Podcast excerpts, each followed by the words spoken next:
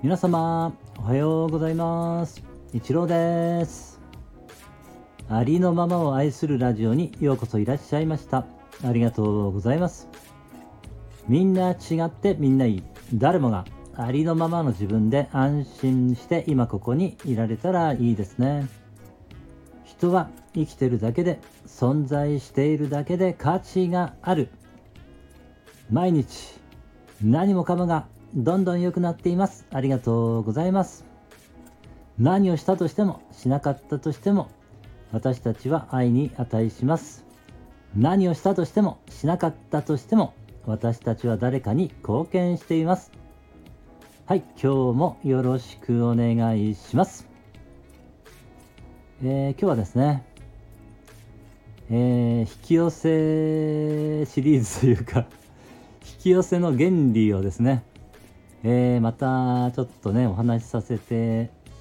いただこうかなと思いました。えー、引き寄せの原理というかですね、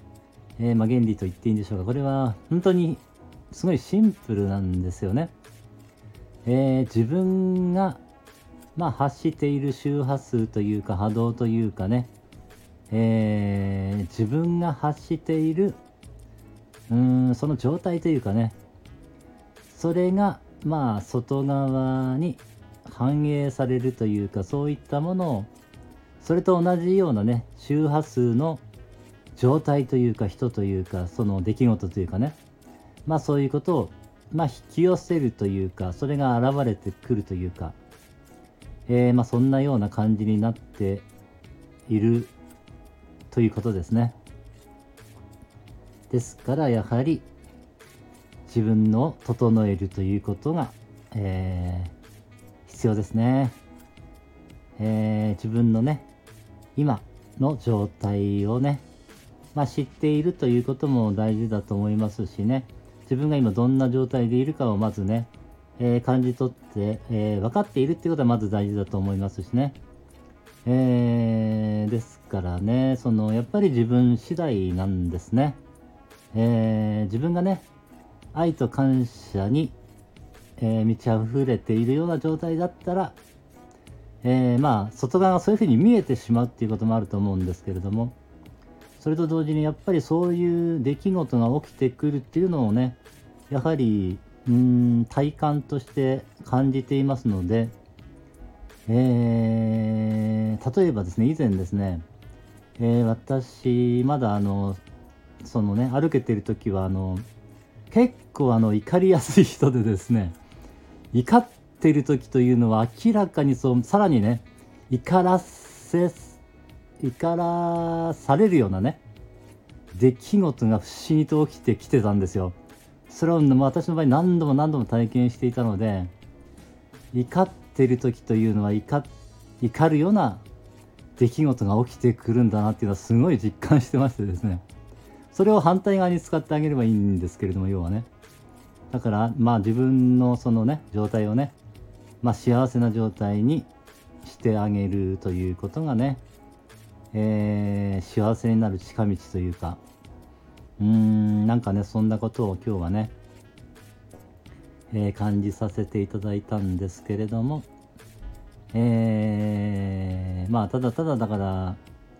えー、感謝できる出来事を見つけていくとかただね微笑むだけでも、えー、なんとなくこうじわっと幸せな感じがやってきますので、えー、もし一日中ね微笑んでいられたらあのなんとなくこう幸せホルモンが出ていますのでその状態をねえ、まあ、そういう周波数を出しているということになりますので、えー、外側にねそういうこと幸せを感じるような出来事が起きてくるようになるというか、えー、そこはあれなんですかね。うんやはり過去の、えー、潜在意識のそのね蓄積とも何か関係がしているのかもしれませんのでその辺りはちょっとまだよく分かってはいないんですけれども、えー、そういう影響もあると思いますのでですから諦めずに毎日毎日をねできるだけ幸せにできるように、えー、まあそのね何か自分で考えて自分をね幸せにしてあげるということが自分でそれはできますのでね微笑むだけでもね幸せを感じられますしあと感謝を見つけてね感謝できるとまたそこでね感謝の状態になれますしね。まあそういうふうにね、えー、ちょっとねやってみやっていってみていただけたらいいのかなと思いますはい今日は以上になります最後までお付き合いいただきましてありがとうございました今日も一日皆様の人生が愛と感謝に満ち溢れた素晴らしい一日になりますように応援しています。ありがとうございました。ではまた